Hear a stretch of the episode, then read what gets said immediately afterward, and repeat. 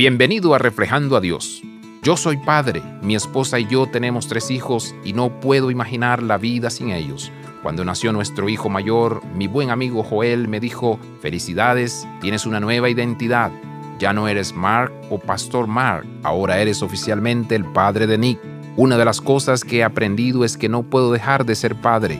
Cuando entro por la puerta, soy papá. A las 2 a.m. con una hija enferma, soy papá el domingo durante el culto, el martes en la reunión de campo traviesa o el sábado plantando el jardín, soy papá. Por el resto de mi vida tendré papá como parte de mi identidad. Ser cristiano es un tipo de cambio de identidad similar. Nuestro camino con el Señor debe ser continuo, ya que Dios trabaja constantemente en nosotros. No debemos tener la idea de que ciertas partes de nuestras vidas están exentas de la obra del Señor.